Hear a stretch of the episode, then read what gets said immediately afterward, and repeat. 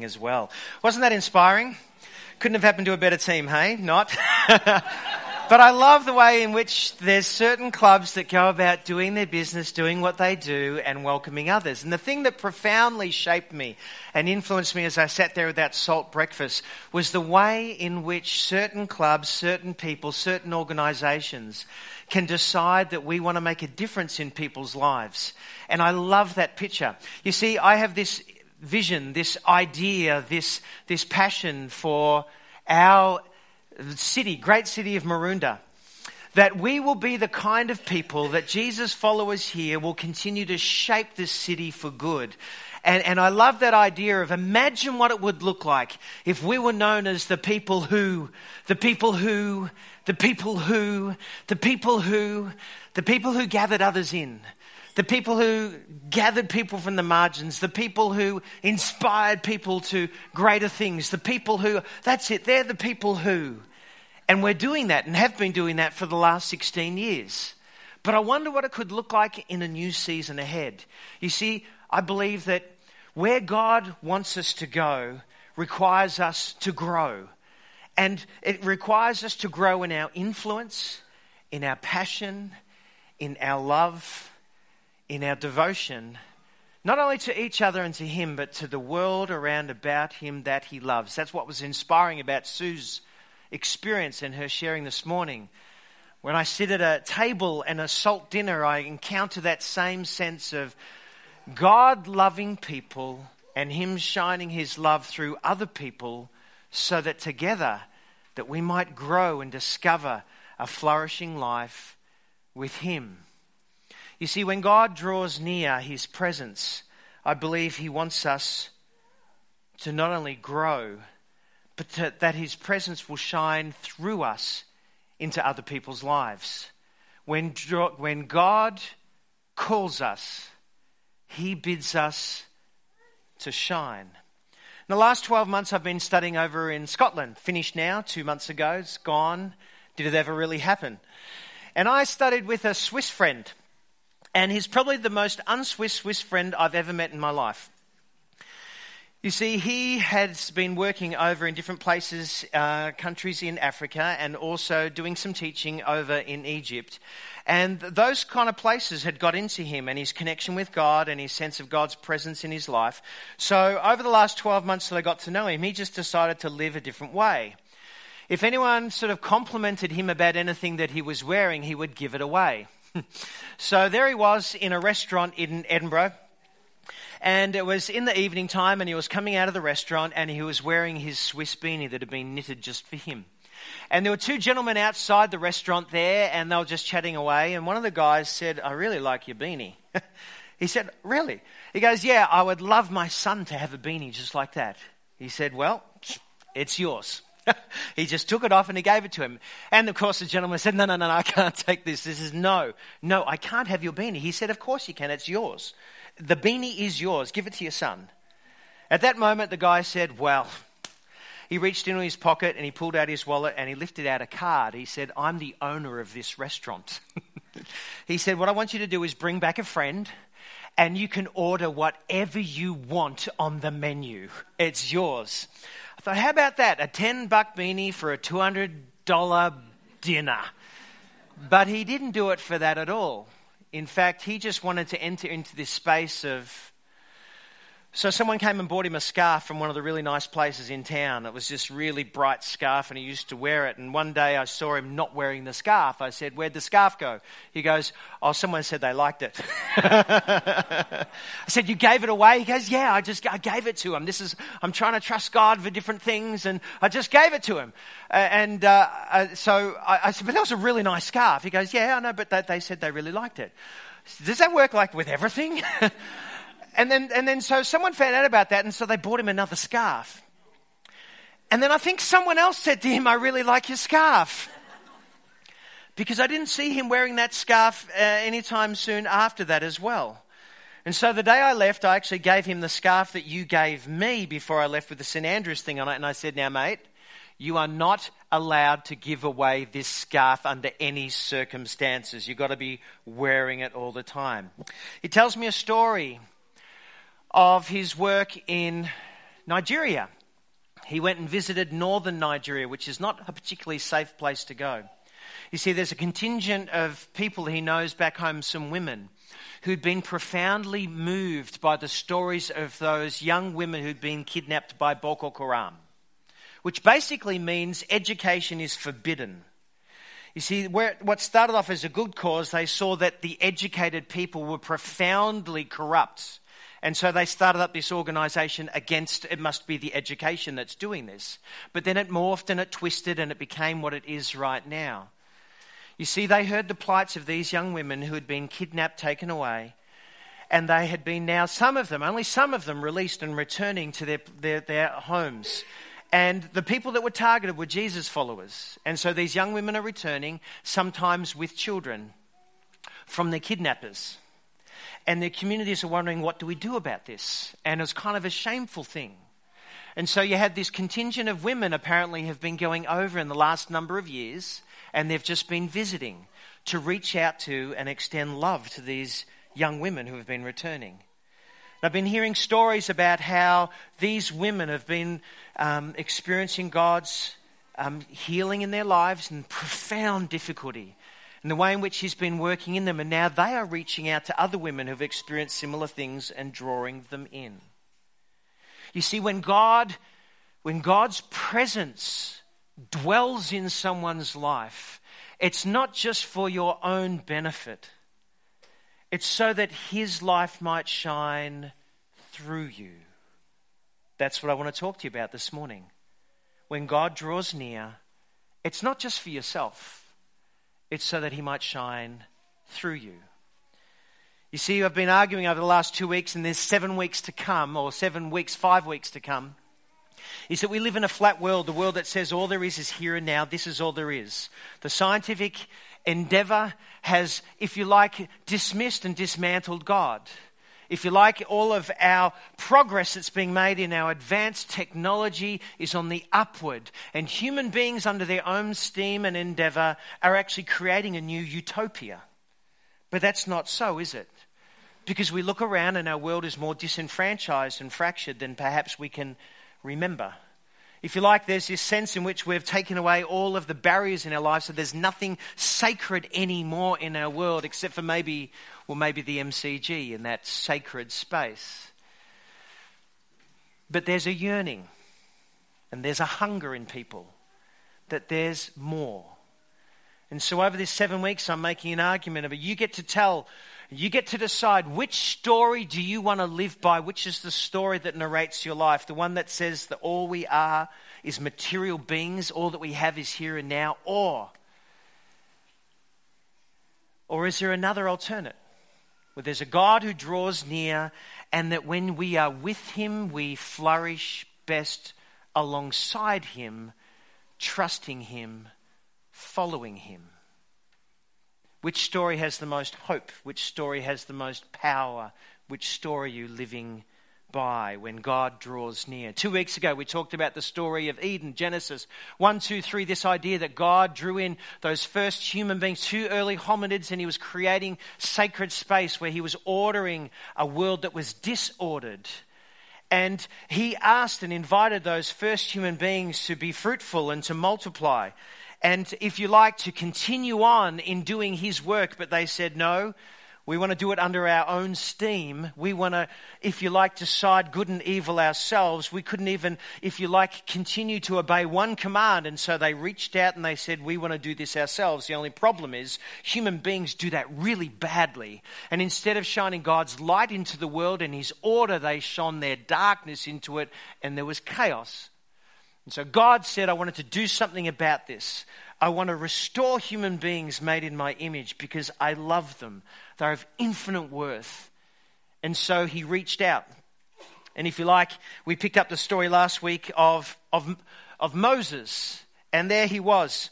He was, he was uh, working and for his father-in-law Jethro in the wilderness and he was walking out and he found that there was this burning bush. And the bush was burning, but it wasn't burning up. And so he drew close to God. And, and, and, as he drew close to this, God spoke to him through the bush and he said, I want you to, I want you to come no closer. because there's something about me you don't understand. I'm profoundly good, but I'm utterly powerful. And he speaks to Moses in that moment. And he says, I want you to go and reclaim my people who are now in slavery under the power of Pharaoh. And I want you to bring them back into this particular mountain, into this particular place. And I want to speak to them. I want to call them my own. I want to make them my people. And so he said to Moses, I will be with you. And this will be the sign to you that it is I who have sent you. When you have brought the people out of Egypt, you will worship God on this mountain. And so Moses goes. And the story picks up, and if you want to follow, it's in Exodus 19 1 to 6, where Moses, under God's leadership, have had a profound victory. And God's people have been drawn out and they're back at this mountain, and God is descending in his power through the thunder and the lightning and the flames. And God speaks to them. And this is what he says on the first day, of the third month after the Israelites left Egypt, on that very day they came to the desert of Sinai. And after they set out from Rephidim, they entered the desert of Sinai, and Israel camped there in the desert in front of the mountain. Exactly what God had said had taken place through much adversity and challenge. Here they were, gathered in this space, right where God had spoken to Moses. And the story goes on. Then Moses went up to God. He climbed up that mountain, and the Lord called to him from the mountain and said, This is what you are to say to the descendants of Jacob, and what you are to tell the people of Israel. You yourselves have seen what I did in Egypt, and how I carried you on eagle's wings and brought you to myself. You see, God has a desire that no matter who you are, no matter where you've been, no matter what you've done, God loves you and he wants to bring you to himself. See, he believes that the best life you can have is a life with him, under him, through him, in him. You might be here this morning and you think, well, you know, I'm a good person. And I don't doubt that. But you see, our problem is, is that we're only relatively good. You see, God invites us to be merciful and kind and compassionate. We can do all those things, but there are times our mercy runs out, our kindness runs out, our goodness runs out, and His doesn't. If you like, God looks at us and He says, You are of infinite worth, but you're in need of great repair. You see, when God brings people close, He washes them clean, He places His presence in them and he gives them a calling that he might shine through them to transform his world.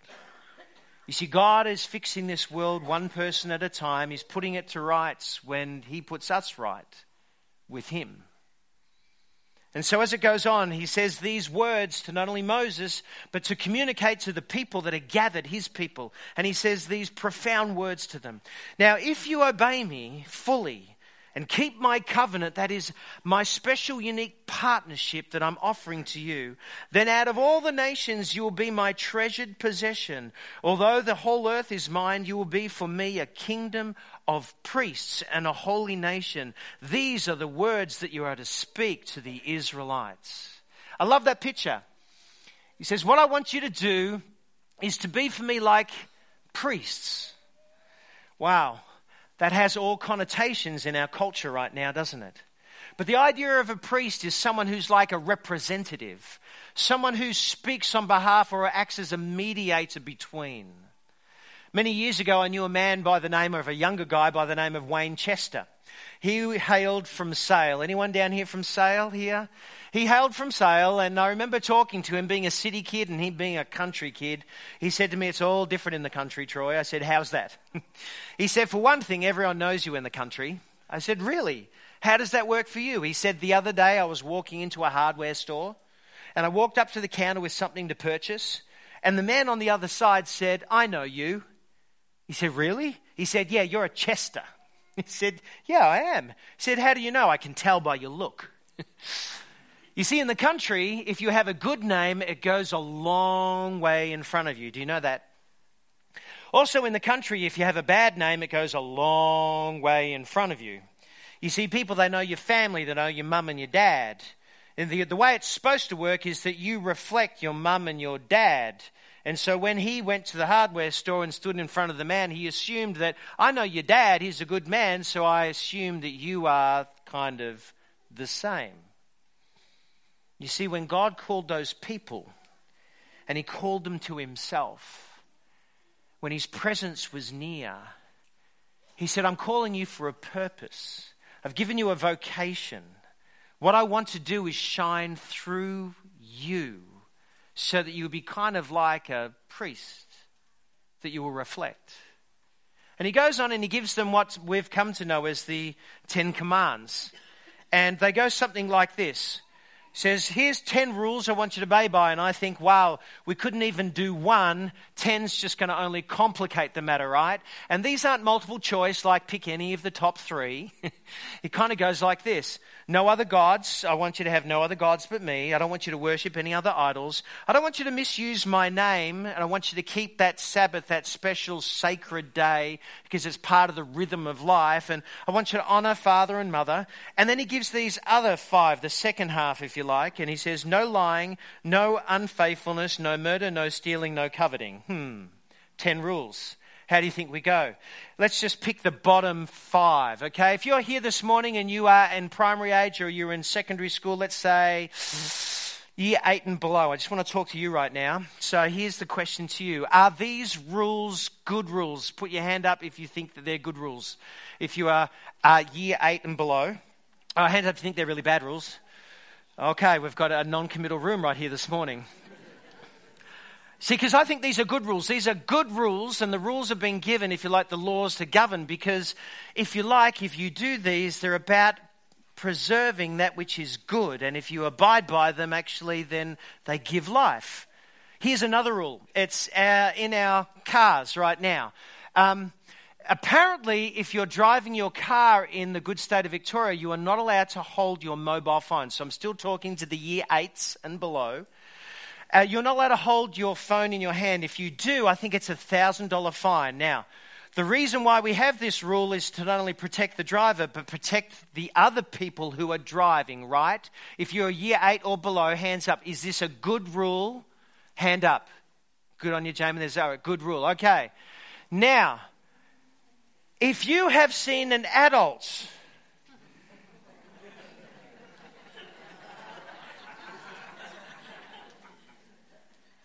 breaking this good rule, just place your hand up again.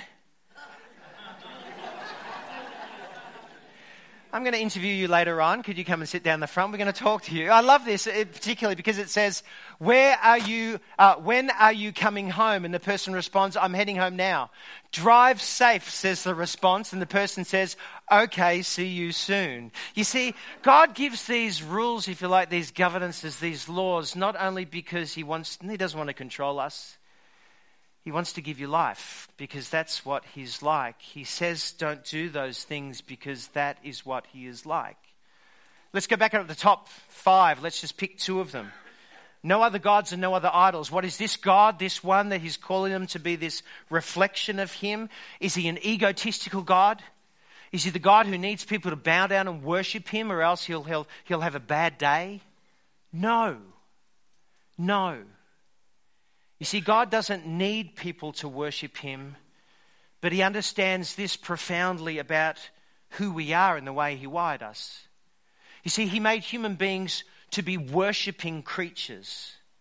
And if you do not worship the living God, the one who gives life, you will worship someone or something else. And you will be remade in its image. So if you're here this morning and your top priority in life is to be someone who's known for power and status, if that's what you worship, if that is your bottom line, then that is how you'll begin to view the world and the people around you. You will rank them in a hierarchy about who has the most power and influence and status, and you will rank everyone accordingly who you see. Maybe you're here this morning and your bottom line is money. You're here and your purpose in life is to actually accumulate as much money as you can The only problem with that, though, is as you are accumulating money, sooner or later it will get into your brain and your hard wiring, and you will look at everyone in terms of a monetary value.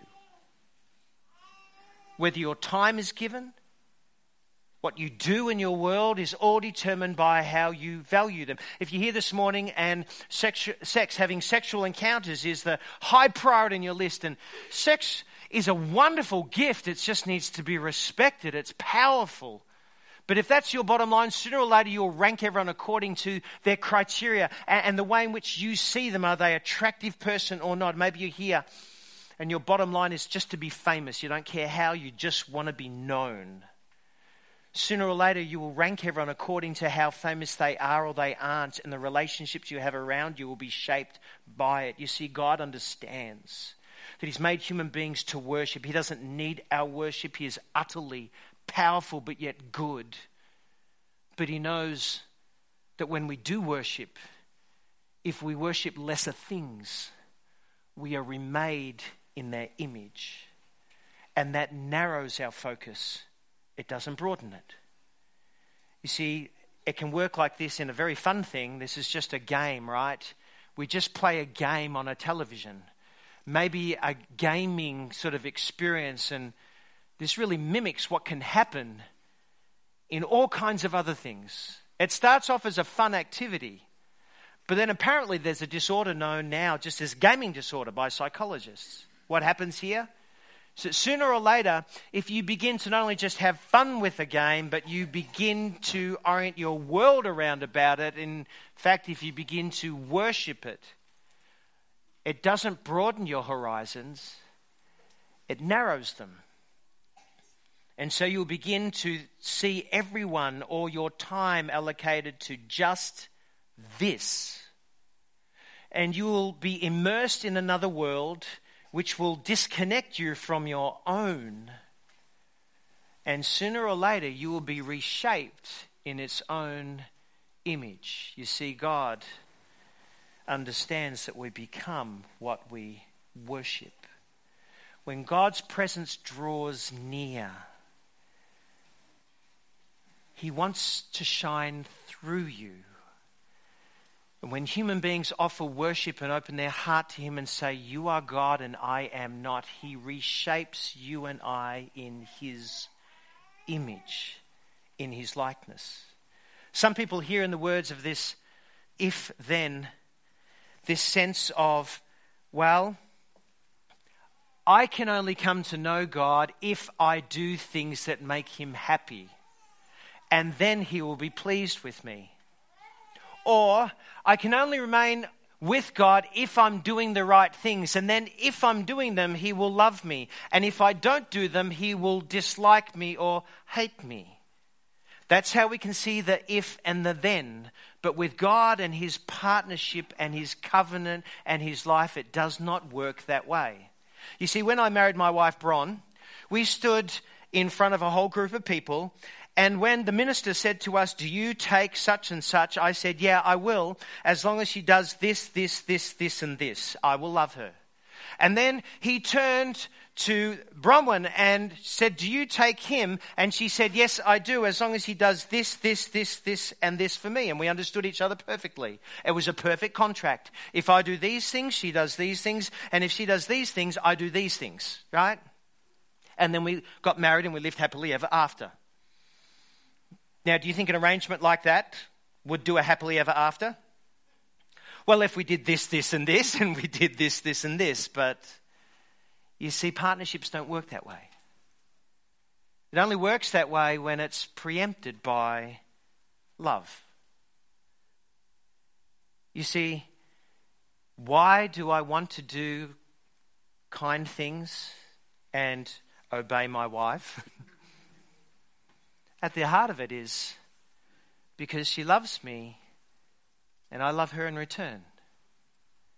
And that's how it is with God.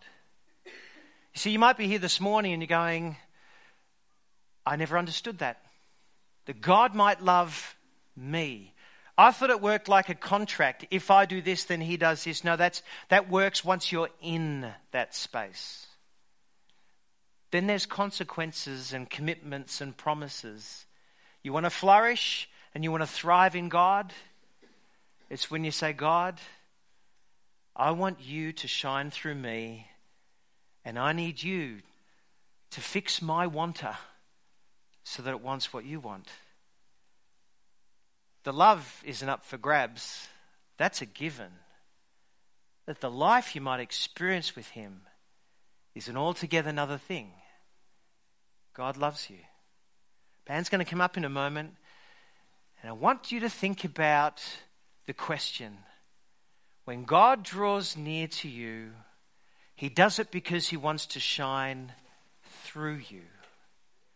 I wonder if you're here this morning. Come on up.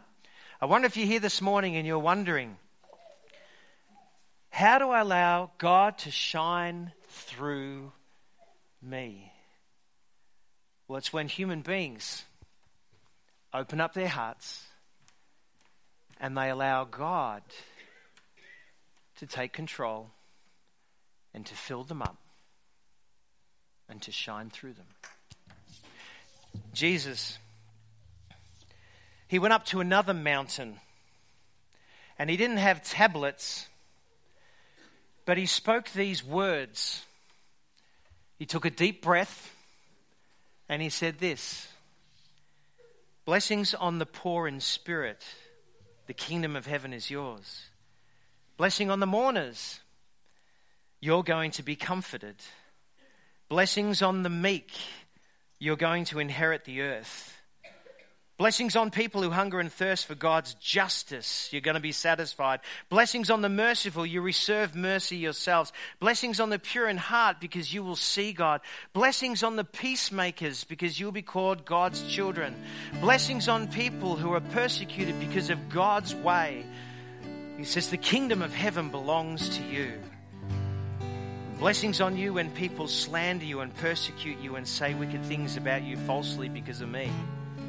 He says, I tell you this celebrate and rejoice, for there's a great reward for you in heaven.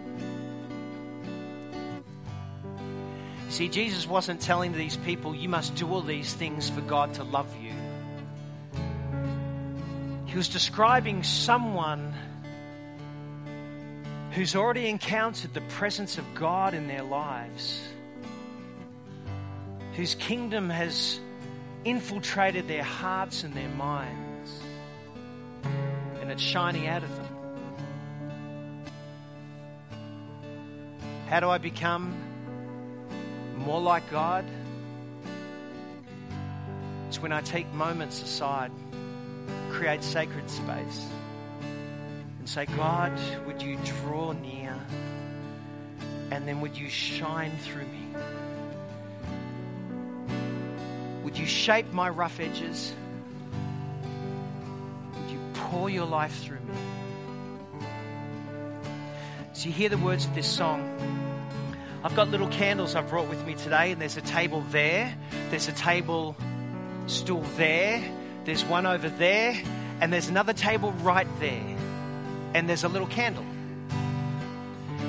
I wonder, as you're hearing the words of this song, if you might say, I want to create that sacred space with me, young or old, this week. Why don't you get up out of your seat, come and take one of these candles, and then during the week, what I'd love you to do is come and light that candle at a special time and place and create a sacred space like you're turning aside to the burning bush. And in that, you might play some music, you might read a passage from the Bible, you might pray and say, God, would you shine through me? And I want to honor you for who you are. Why don't you do that this week? Get up out of your chair, come and take one of these, and make space for yourself this week to draw close to Him. Have a listen to this song, connect with God.